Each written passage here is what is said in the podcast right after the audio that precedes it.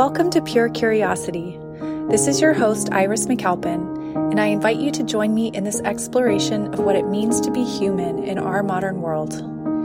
Here you may find answers, but I hope you'll find even more questions and allow curiosity to guide you forward. Let's begin. Hello, how are you this morning? I'm doing great. I'm so excited to talk to you. I know I always say that, but I don't have people on here that I'm not excited to talk to. So it's good to, to see your face. And yeah, I'd love if you could start just by telling our listeners a little bit about you and, and your story and how you got into trauma healing work. You bet. So uh, I left my career after thirteen years a few years ago, was just kind of at a massive burnout place in my life and had a really great run with my old career in real estate, but just felt really out of place. I felt like I had all of these stories that lived inside of me, and selling real estate wasn't really going to ever mirror any type of manifesting better relationships and a better quality of life. And I always wanted to write and had always written for quite some time.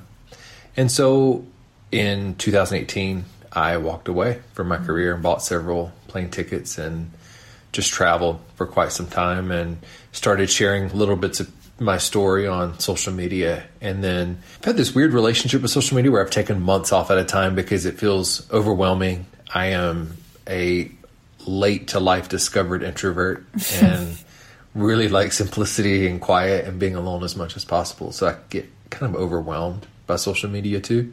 But I've also found an incredible community of other survivors there and feel like there's this really special corner amongst a lot of the stuff that goes on on social media of these people who are connected to one another, supporting one another. And it's just been beautiful to to be a part of that. I'm so interested. So before you started talking about trauma and social media, was this something you were already pretty open about in your life with people that you interacted with? Or was this a pretty big departure from your usual subject matter?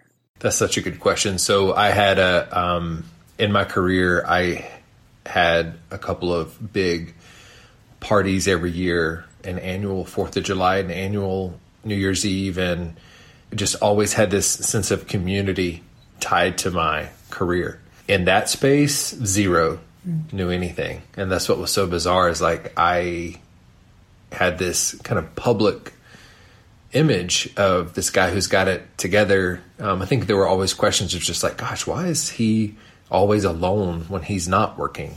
And I've also been the guy who's always had a few really close friends that are deeply a part of my life. And those are the ones who've always known this is the real story of what's going on. I've always been super active in therapy. That's been a part of my life since I was eighteen years old. I kind of out of necessity. But I love that question because I think that that was part of the conflict is I lived so much of my life presenting that my life represented something that it really didn't. Mm-hmm. I think when I look back at pictures too, in my face, you could tell I was a, I was hurting. All, all the adult pictures, I, I look at times and look at my eyes and my smile and I think to myself, your eyes look dead and you don't know how to smile. You literally physically... your mouth is not even making the correct shape that would express joy. Like it's it's bizarre to look back and see that. But yeah, that was that was a really great question. Thank you. It's so interesting to, to hear you say that because I've never heard anyone else say that. And it's something that I've thought as well, looking back at old pictures of myself where I feel like I look like I was, at least in my memory, I thought, oh, in this picture, I, I looked like I was having so much fun. And then I go back and look at it and it's like, oh my gosh. I really, my eyes, I look dead. I look absolutely yeah. miserable. And I was, but I thought I was, I was fooling everyone. And maybe I was to some degree, but probably not as well as I thought I was. It makes you question, am I going to look back five years from now, ten years from now, and see something that I'm not aware of? Probably so. Probably. It's probably not the same pain, but there's probably, if you're on this journey of self-discovery and overcoming trauma, there's always going to be more to evolve the more that you learn and the more you have space to accept new environments, new experiences. But yeah, I think that that's true for a lot of us that we just, at that time, we don't, we didn't know how abnormal carrying, you know, for me, C P T S D, just carrying that for decades and not even knowing what that was. Yeah. I'm glad you, you said something about looking back and and how this, this trauma healing process is a long one. Because I think sometimes people have this idea that one day we're just going to wake up and just be fully, fully healed and, and never have to contend with any of these thoughts or feelings ever again. And, and maybe, I don't know, maybe that's true, but I think it is kind of this ever unfolding process. I'd be curious to hear your thoughts on that. I agree. I don't think that there's ever going to be an arrival point. I think about some really close, like one of my really close friends who's seventy-five, who's like a mother figure to me, and the conversations that we have. Of course, she's settled in her life in certain ways, and she can look back on the experiences and, and give me advice and input on how things could have been different. My best friend's parents are the same way. They're in their early seventies, and they're able to give feedback and input to things that, you know, certainly make a difference. But as a whole, when I think about my life progressing, I do believe that we become more comfortable in our skin, but through the lens of trauma, we have to recognize it changed your experience in your skin. Mm. It changed the way that you see everything around you. And even if you didn't know that that's what happened, it's grounding that trauma and understanding and reprocessing that experience so that you can feel present and engaged.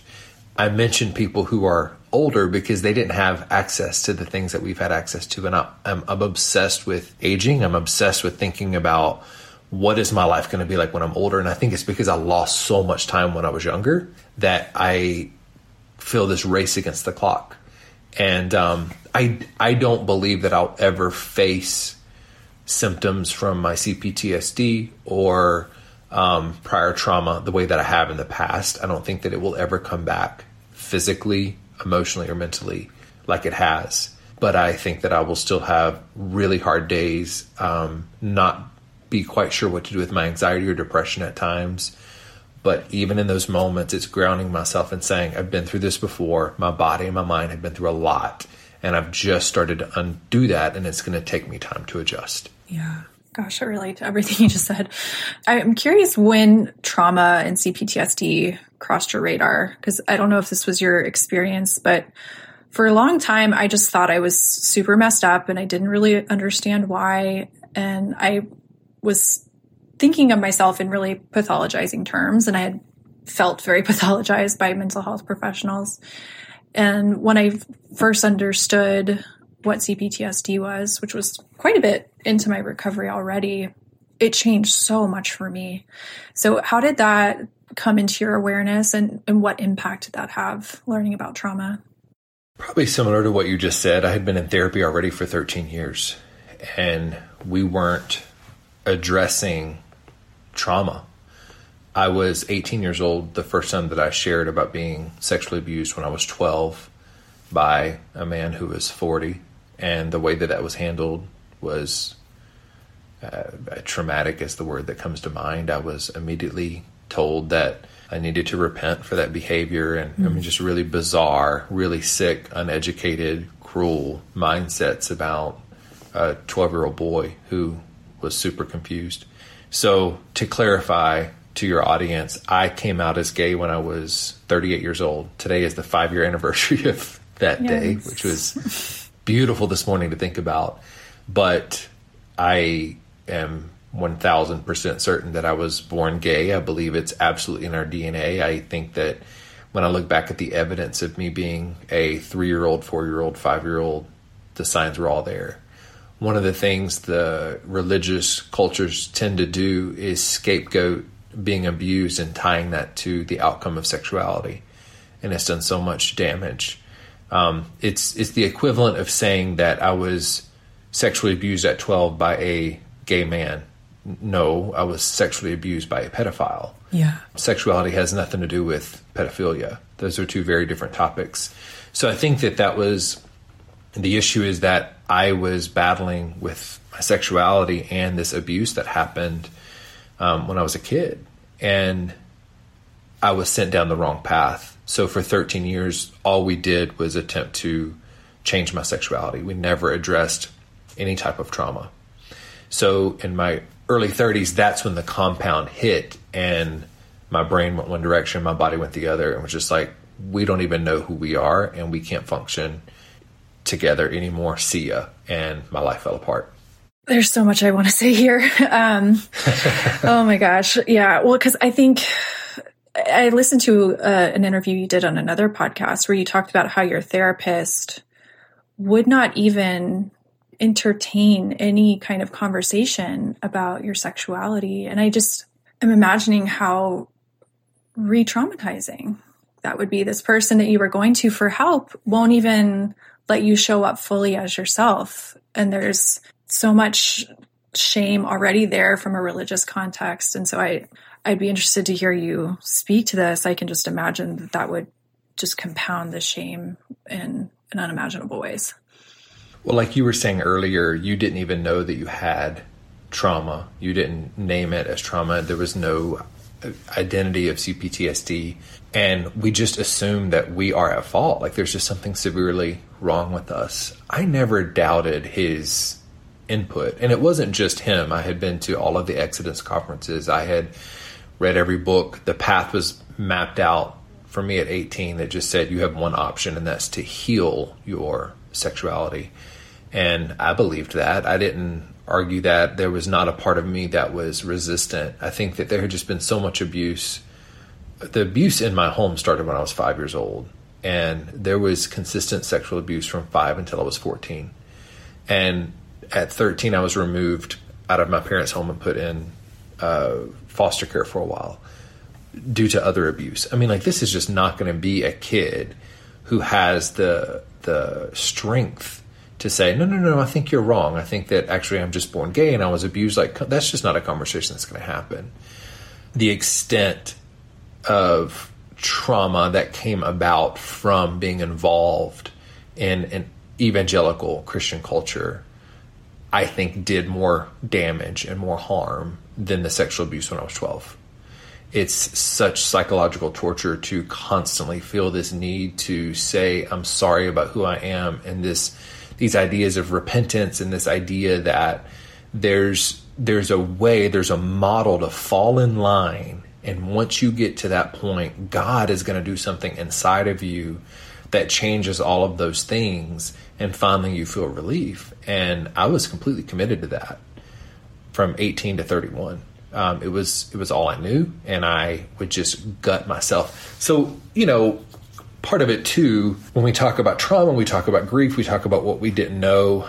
Um, as exciting as it is to come out at thirty-eight, it also came with a shitload of grief of looking back at my twenties and being able to say, I can't ever get those years back. And the reality is, is today at forty-three, if any of those people came across my path, they are not people I would have a conversation with, have coffee with, want to get to know on any level. I was part of an environment because of what I was born into, a really cruel, really uneducated environment. And that's hard to grapple with. It's really difficult to look back and just say, these aren't my people. And in any conscious, healthy state, I would have never chosen this environment or to participate. So I look at how hard I tried and how hard I was committed to something due to my lack of education. And that's a real pain. And to know that it's still going on, that people right. are still fighting and sending these messages that are just so harmful to people who have experienced trauma, the, the queer community, like it's just, it's across the board.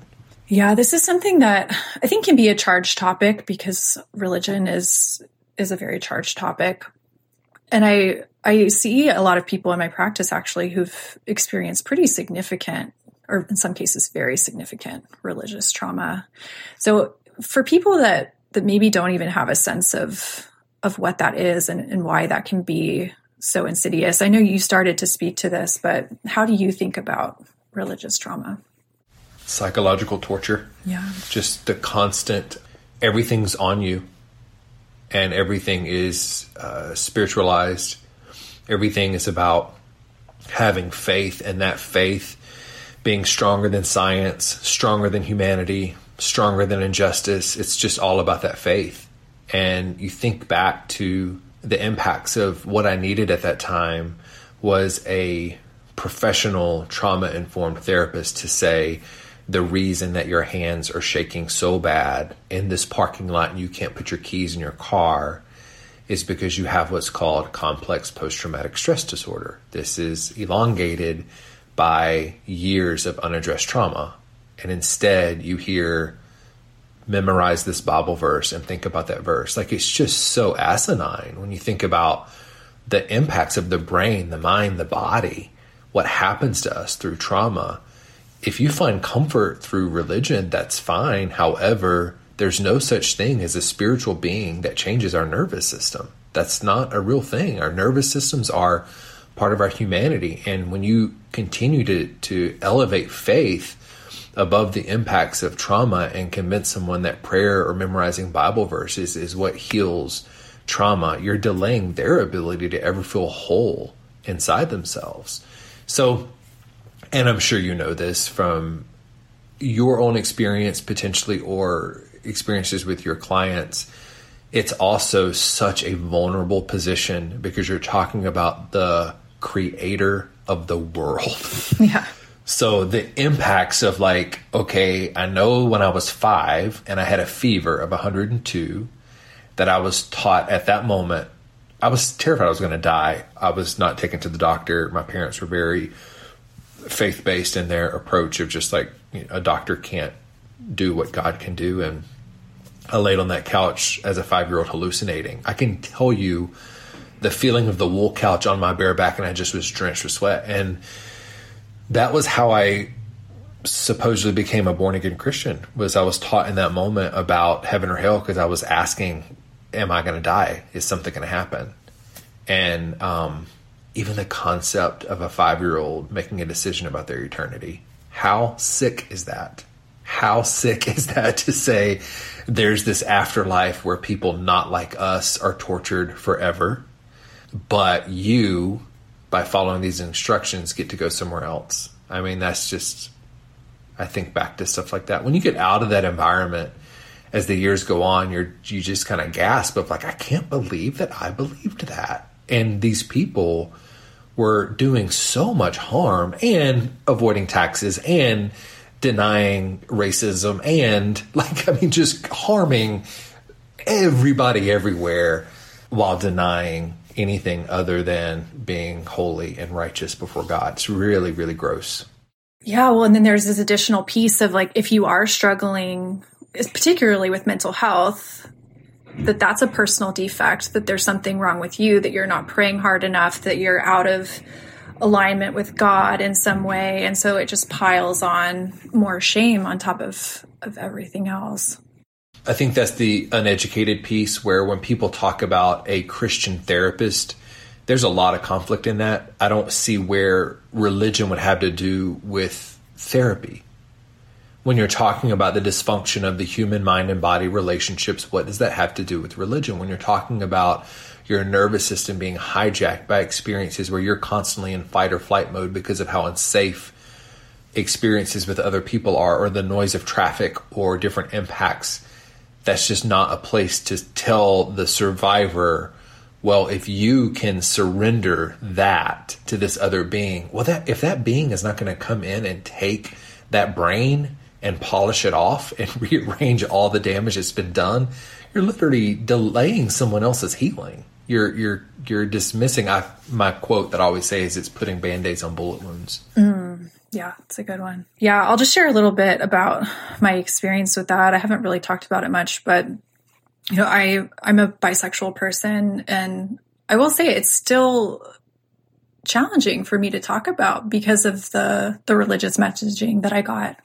growing up. I was pretty lucky by comparison to some where my family wasn't particularly religious, so I wasn't getting it at home. But, you know, I went to a Southern Baptist school for eight years where every single day we were getting the Hellfire and Brimstone lecture and how sexuality at all really was, was deviant, but particularly any kind of homosexuality or bisexuality was a one-way ticket to eternal damnation. And even though I didn't fully believe it, I think just being inundated with those messages day after day after day, year after year after year, has an effect on our our self-image. There's just no way that it doesn't.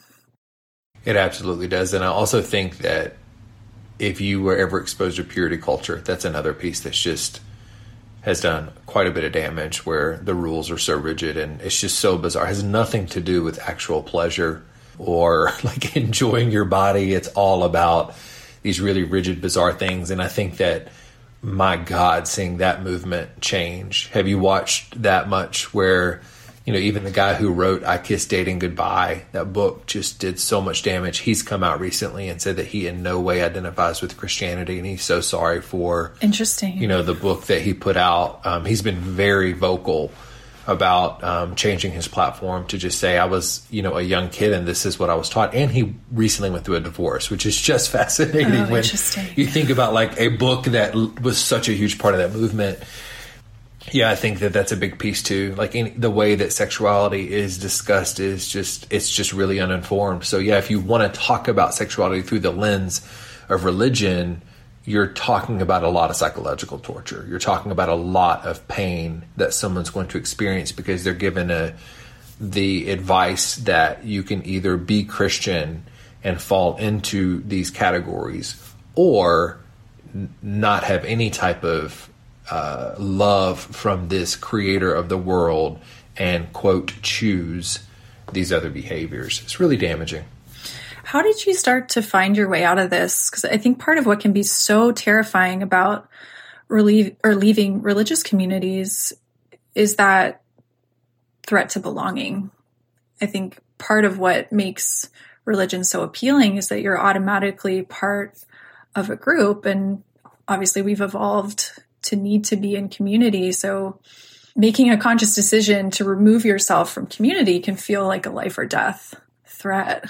I'm glad you said that, because I think that if people just knew that there were people like us out there who are saying, no, I, I understand I was part of that community and I was, you know, very dependent. Like right now, all I'm thinking about are these twelve and thirteen year olds who are sitting in their bedroom and don't have a single person in the world to speak out loud about what's torturing them internally. And they're growing up in a home where those rules are rigid and it's very clear what's acceptable and what's not. So I, I, I can't claim to have had a breaking moment where I looked and said, oh, I see things clearly. I was so broken. My mental health was in such a severe state. Um, I was the vice president of an organization and I had to go in and just turn my keys in and just say, I'm not functioning. And gosh, it was it was just really dark. And that's when I started, about ten months later, is when I finally started trauma-informed therapy and started to be exposed to a different world. And it still took me years to walk away from recognizing how harmful so much of that therapy had been. But that was my introduction to E M D R. And there was just this steady decrease in anything that had to do with it being my responsibility to pray harder and fight harder and surrender more of sin and, you know, following that timeline, and an increase into, holy shit, I'm fascinated about my nervous system. I'm fascinating to find out that is what my brain has done. When I had never even heard of the A C E score. Mm-hmm. Like, how does that happen? You know, I was in therapy for thirteen years Same. And never even heard of an A C E score. So I can't claim... I think that that's why I have such a hard edge about it now, because there's a sense of naivety in it where I wish that I had these profound moments of saying, no, this is not right, and having this reaction in my body. Iris, I didn't. I was mm-hmm. so beat down and I was so lacking any sense of self or security that I did what I was told until my brain and body, like like I said earlier, literally just said, yeah, we're not functioning. We, we there's nothing else that we can do in this space with it the way that it is. That is what, you know, made such a big difference. And then of course coming out, like w- the coming out process for me had so little to do with sexuality. It was more of just like, oh my God, I feel comfortable in my skin. Oh my God, I feel like a whole person. Holy shit, when I breathe, I actually feel oxygen inside of my body for the first time.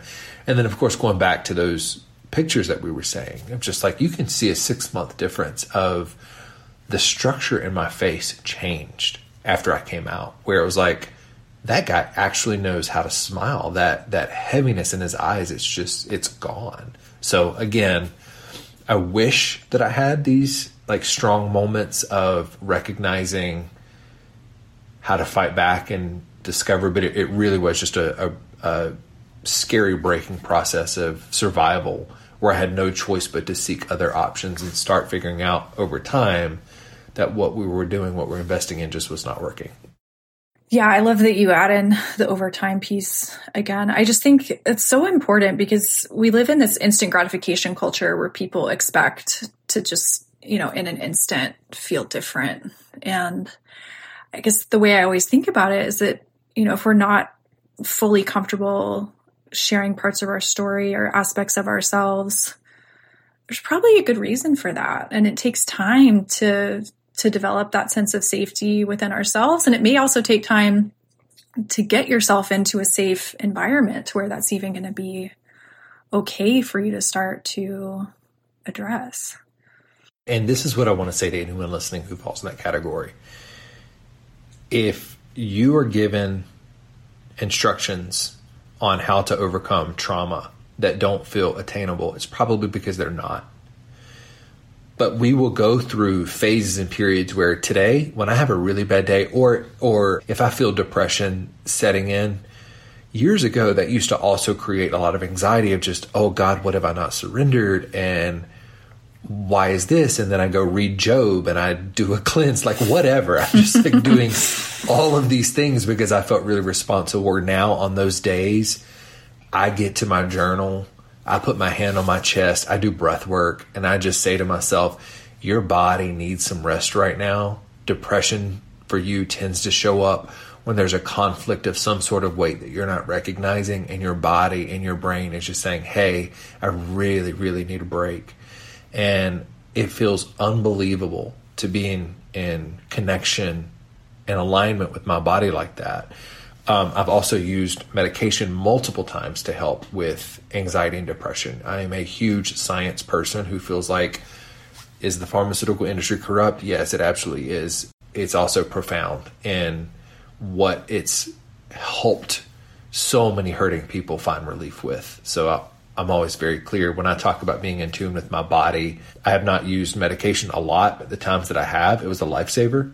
And I just feel like there's a lot of shame and confusion around a lot of the, the conversations that are saying the way is this and it's this connection. And I, I absolutely agree that us being connected in our minds and bodies is profound, and I'm pro whatever helps you get there. Yeah, I completely agree because I, it's just so fascinating how differently things work for people. Like, I, I love that you talk about E M D R. It's something I don't really talk about because it kind of backfired for me. It was, my nervous system was in such a state, and maybe, maybe it was the practitioner, maybe it was the timing, maybe, you know, who knows, but it sent me into a catatonic state a number of times. So I ended up going to somatic experiencing, which I talk about a lot, but E M D R is incredibly helpful for so many people. And was that part of the process? Because I've, I've heard you say a number of times in the podcast, you know, that you're connected to your physical experiences, like remembering feeling the wool couch or just feeling oxygen in your lungs for the first time. Was E M D R something that helped you reconnect to your body? I would say I still struggle with the body connection quite a bit. Mm-hmm. Um, I still see a therapist weekly now. And with the, the, that is the biggest hardship for me, is going inside of my body, especially in her presence. If we're ever there and she's trying to do anything somatic with me, I just shut down. I think I get, I become afraid. But what I've learned over time is E M D R felt really safe. It was fascinating though, because there were times I would do E M D R and I would have to ask my therapist to back up. I felt like he was too close. It made me really uncomfortable. So as far as body connection, most of that work is what I've done on my own. Oh, um, and I think there's just, I have so much physical and sexual trauma that I think the presence, being in the presence of another person is just really frightening to talk about those things with an expectation that I'm supposed to drop into my body.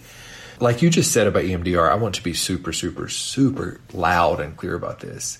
There is not a specific thing across the board that works for everybody except safety. Yes. Safety is the one thing that is a must, but I speak a lot about E M D R because I had such a profound experience. But in that experience, I want to be very loud and vocal that there are many people who have had a strong response. And the thing that maybe it was a practitioner, maybe it wasn't, but the thing that's really deflating to a trauma survivor is when they're convinced that there's a movement or a thing and it has to be done this way. That's not how trauma healing works. You and I are exchanging right now. Somatic work helped you so much. Somatic is something I have a really difficult time connecting with. Neither of our stories are discounted by having individual experiences. And that's where we have got to expand the conversation around trauma healing. Yes, I couldn't agree more. Yeah, it would be nice if it was that formulaic and we could just say like, okay, do this first and then this and then this and then you'll be great. And I, I'm really grateful that I tried E M D R and actually getting into that incredibly flooded state to the point where I literally could not speak on several occasions was a really good indicator for me that, oh, wow, okay, you actually do have complex P T S D. This is a serious thing that needs your attention. And so I was able to find some other practices and modalities that worked for me. And I may not have ever gotten to that place without having those experiences. So it's sort of a funny thing where even the things that didn't end up being as helpful were still important steps along the path that I wouldn't trade. Can I ask if your practitioner was supportive when you said that you did not, like you were not connecting with E M D R? A little bit, but part of it too, where I was in my my journey at that moment in time was that I was really afraid of giving any kind of feedback that could be seen as critical. I thought it was my issue. And so right. I just didn't say anything until it was too late in some cases. So I, I really struggled with that. And that took me quite a few years actually to, to get to a place where I would even be able to say to a therapist like, hey, we need to back up, or like, this doesn't feel right, or I'm starting to get overwhelmed. Those things were not even in my vocabulary at the time. Yeah. I think if we can send this message to your listeners as well, the honor is on the therapist to have access to your story, period. We have been taught culturally to approach therapy almost like, I'm so sorry I have to be here. I'm sorry you have to listen to these stories. A healthy, trauma-informed therapist is never going to step outside of the role of being a humble observer of your darkest moments. That has got to be a safe experience.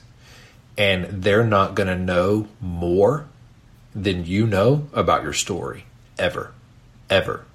There are parts of us that are working together, working against each other. We are carrying all of that inside of our bodies. We need that fifty minutes or an hour to be so safe and secure. We know this person is here to humbly observe and help me direct a path to find relief. One of the things I do in my coaching sessions is when we close out five minutes before, I check in with them and say, how do you feel right now? And they tell me, and if they ever say a little anxious or whatever, we talk through that anxiety. We do not ever leave that session with something open-ended.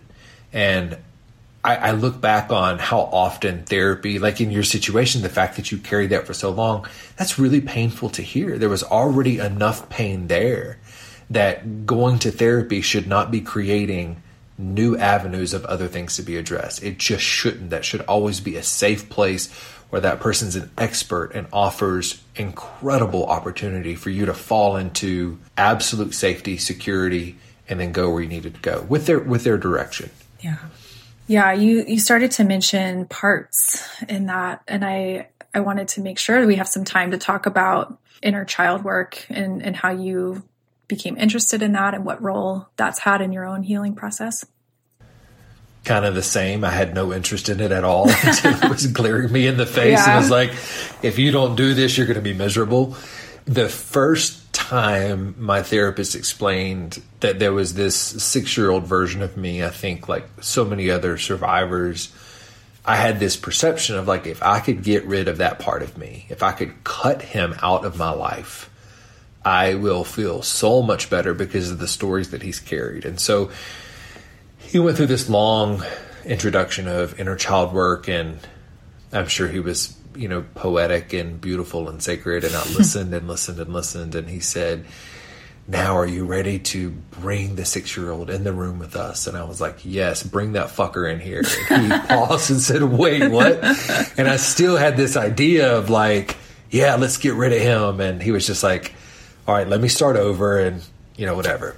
So I did, I did inner child work because I had to. It was part of this process. But what changed for me was about six years ago, through a very painful set of circumstances where I received all of my childhood photos in the mail.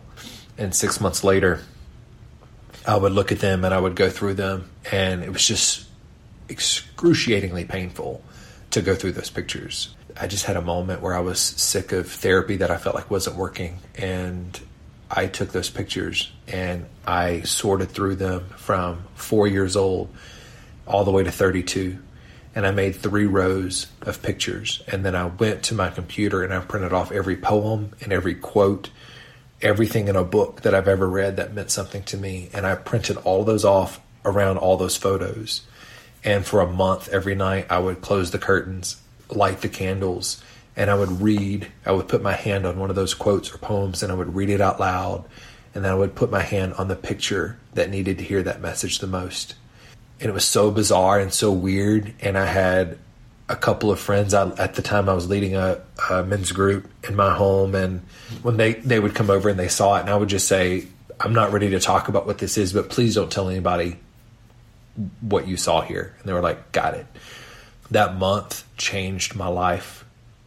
I learned about what I had carried by looking at those pictures and looking and saying, but, but what does he need now? What does he need from me to understand that that was never even supposed to happen? Like the, the pain and the trauma and the way that he shows up in my life now is because of prior experiences that are unresolved. Is from me not knowing that he existed and not knowing the importance of how to embrace him and say, as scary as that was at five years old when you were being sexually abused by a neighbor, I'm forty-three. I know how to address that. You don't. So you're mine. I'm going to hold you so close to me where you feel so safe. And I'm going to be real loud about abusers. And you never have to address this again. So when I started sharing a lot of my story online, the thing that resonated most with people is they would constantly say, tell me more about inner child work. And I always felt a little off. I felt off, like, are people going to get it if I explain this really bizarre relationship that I have with my younger selves and the way that I identify all of this stuff, this kind of self-taught process? How are they going to respond? And um, it was unreal. I, we did our first webinar a year ago. I opened it up and it sold out in two days. And I just thought, damn, this is what people really want to know more about. Well, great. I can tell you everything I know about inner child work and what that means to me. So that's when today we launched the course where um, it's a very in-depth view of inner child work, understanding who the inner child is, understanding who your inner child is, understanding what what they heard about their experiences that has shaped the way that they view life, and how they're ex- responding to our lives now, how that inner child is triggered by our job, certain relationships, relationships we have with people that hurt them when they were kids, and just understanding what all of that is. It's been amazing to see this community come together and just say, I don't have a clue what you're talking about, but something's resonating. Tell me more. And now we just have these this open dialogue about the fact that we all have these experiences that are unaddressed because of the impacts of when they happen. It's not because our seven-year-old was weak. It's because they were seven. And there was no other way for them to process trauma other than to experience it as trauma and do any and everything they can to avoid it and never think about that again. Yeah. For people that want to look up your program, what's the name of it? Healing the Younger You. Hmm. You can go to my website, nate writes dot com, or find me on Instagram, and it's right there in my in my link tree. Something that you've, I've seen you talk about this on social media, and you just alluded to it a few minutes ago, which is this this part about being out of communication with your family. Because I think, unfortunately, in a lot of spheres, there's this idea that, you know, if you're healed, you have to forgive and you have to, you know, make amends and all of these things. And if you don't have a relationship with your family, that means your healing is incomplete and all of these messages. I have a pretty strong idea of how you feel about that, but I'd be very interested to hear you say more. I talk about forgiveness and estrangement a lot because it's the reality for so many people that I would honestly say that, considering what I just shared about inner child work, estrangement is the other piece that I've been shocked at how many people are estranged and the reasons why. What's so painful is this cultural idea about, at the end of the day, family's all you've got, blood's thicker than water, which isn't even the real quote. Um, family's everything, honor thy mother, thy father. These ideas and these structures around family, family is wonderful. I mean, having close relationships where you feel safe, seen, and heard doesn't get better than that. But that's not reality for so many survivors. And it's just another category where who's running the narrative that judges other people based on how they feel about their families. I, to this day, I hate the holidays. They are so painful. They less, they get become less and less painful every year. And I think people just don't get the impacts of what it means to recognize if your parents were your key abusers and you've lived with that inside of your world your whole life, and then you did every damn thing you knew to do to somehow bridge a bigger relationship and they said no thanks. Family is not all you've got at the end of the day. And blood is not thicker than water. And there's more to that story. And it's really trying to expand the conversations of what it means for people who have experienced trauma so that they don't feel like I felt for so long out of place. Christmas would Christmas rolls around, I disappear. Like, I don't want to talk. I don't want to text. I don't want to think about, you know, how painful that time of the year is for people who have connection and safety and security. And then I have to hear the impacts of what it's supposed to look like and re- recognizing I did everything that I could to make this different, and it wasn't an option for me.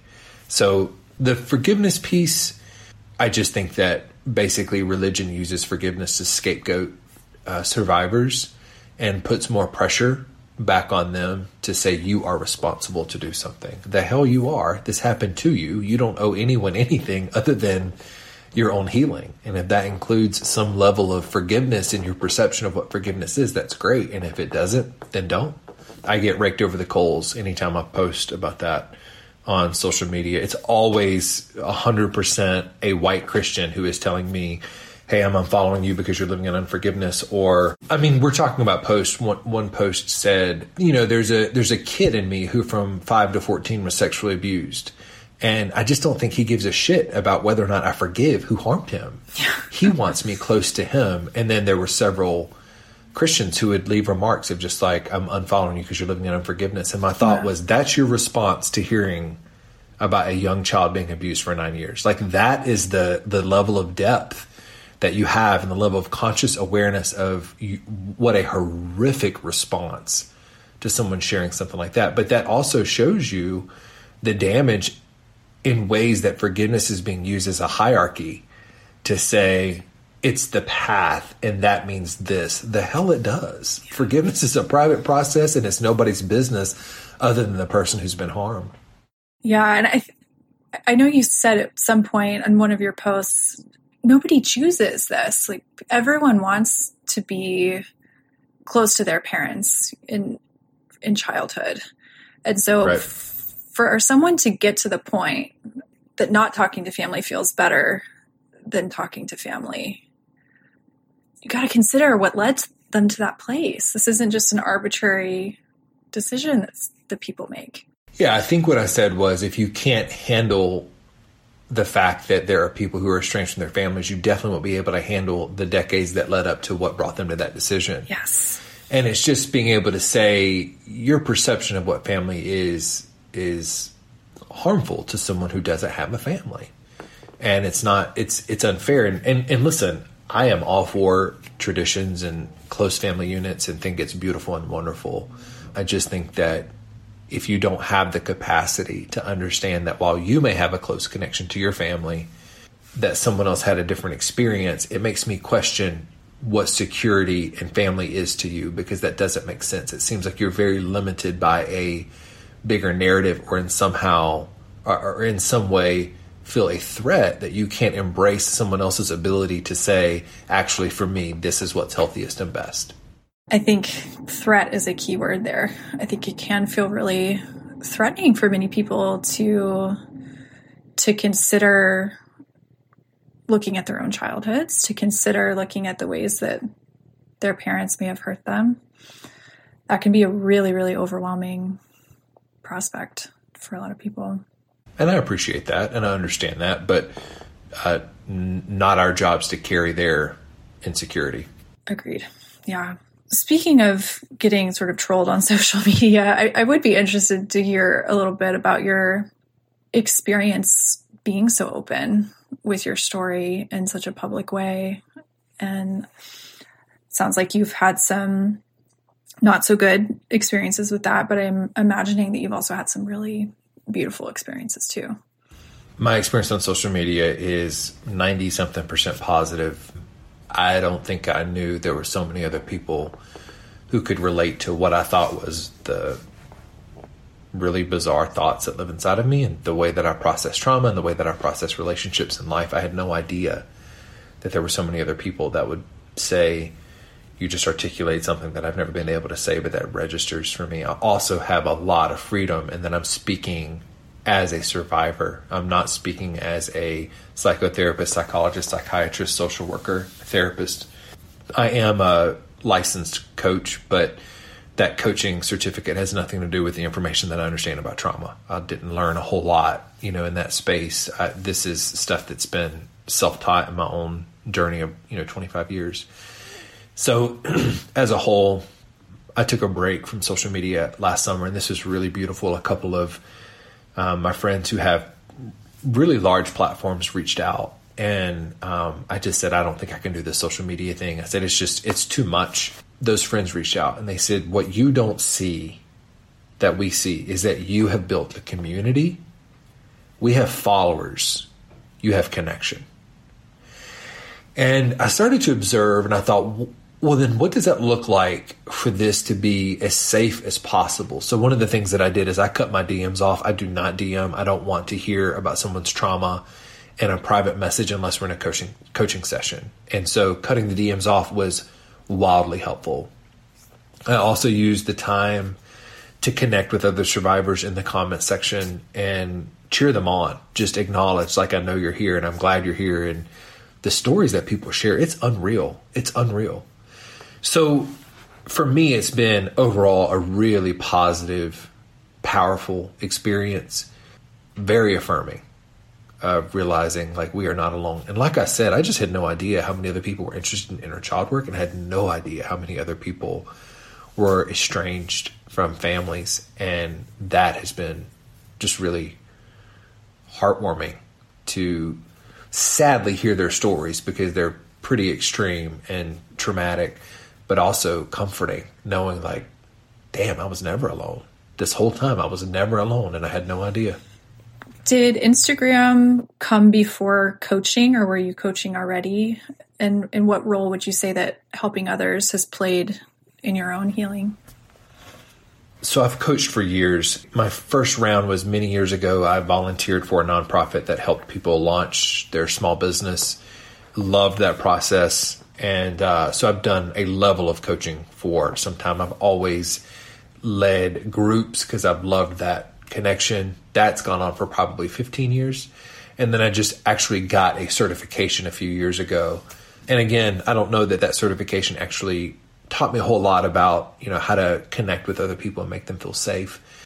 Over the last couple of years, it's really been certainly influenced by Instagram, uh, being able to have the connection with others. And that's where, you know, a large chunk of my newer clients have come from. And has being in that role had an impact on your own healing process? It's very challenging. I mean, you, you just, I think the first thing that I learned very quickly is you're not going to be able to care for others the way you want if you're not taking care of yourself. Yes. It's going to feel like such an incredible threat to try and show up in a space and care for other people if you're not taking care of yourself. Yeah, I really feel like in many ways that for that reason, it has been such a powerful healing experience for me. because I know that I can't do my job if I'm not also seeing my own practitioner every week, if I'm not also doing the self-care work, if I'm not showing up for myself, if I'm not connected to myself, it's just not going to work. And so by engaging in those those kinds of connections and those kinds of relationships, it, it really does keep me honest in a very real way. It really does. And I think, too, going back to the, the whole conversation around safety, if people just knew that they had a place where someone was not going to interrupt them, someone was not going to project on them, and everything that they said was held in complete confidence, that alone is so calming to the nervous system. That alone is so welcoming to say, you can exhale in this space. You're good. You're safe. What is something that makes you feel hopeful about the world? Something that makes me feel hopeful. Um, my first thought is women. Hmm. The Bill Cosby being released a couple of days ago brings a, just a visceral reaction to those women who stood up. And I think probably one of the biggest surprising things about my life over the last several years has been, when you are in a position of conversion therapy, women are treated as an object, and they're treated as this thing that is attainable. And I was taught that I had to have these like macho male relationships because I didn't have a good relationship with my dad. And therefore, by having a better relationship with strong masculine men, whatever the hell that means, it would stabilize that. And it would also open up my desire to be, you know, in a relationship with women. And it, I was also taught, you know, that women were not allowed to have access to me on a, I couldn't invest in a, a male-female relationship because it's confusing and it's this and it's all these other things. I am surrounded by amazing women. And I think that that's one of the the aches that I have, is seeing that part of me come alive. We do this local hiking group here, and sometimes we have, you know, fifteen people. It's just all people who follow me on social media here in Denver. And um, it will take, like, days will go by and I'll realize I was the only guy. Mm-hmm. And does not faze me one bit. I just think that learning more about, I just relate to how overlooked women have felt and how dismissed their stories have been and how they really are carrying the fucking torches for just about everything and still dismissed and still gaslit and still have their abuser released from prison after serving one fifth of the term after they bravely stood up. It's just, I think that, that women make me hopeful. I think women just knowing, like, I feel safe with women leadership. Obsessed with A O C, obsessed mm. with uh, Kabbalah, like just yeah, uh, so cool. I, I think that's my honest answer. That that that question took me off guard, but I would just say, women, women mm. make me feel hopeful. I love that. Well, thank you so much for for sharing with us today. And I just I couldn't recommend following Nate on Instagram more highly. Where else can people find you? Nate Writes dot com is my website, and that will lead you to everything else, the course. And um, I do have a, I think it's eleven page inner child guide that you can get there. That's a great introduction to inner child work. That's, I think, helped a lot of people. And then that website will direct you to all of my social media. My name's too complicated to try and share that. So just go to the website and it'll lead you everywhere else. For the record, how do we pronounce your last name? I think it's Postlethwaite, but I have a lot of followers in the U K who have been very responsive in saying it's Postlethwaite. And they're right. I mean, that's where my name originates from. So they're right. But I've said Postlethwaite my whole life, and I'm not planning on changing the way that I say my last name. Got it. Well, thank you so much. Really a pleasure. It's an honor. Thank you.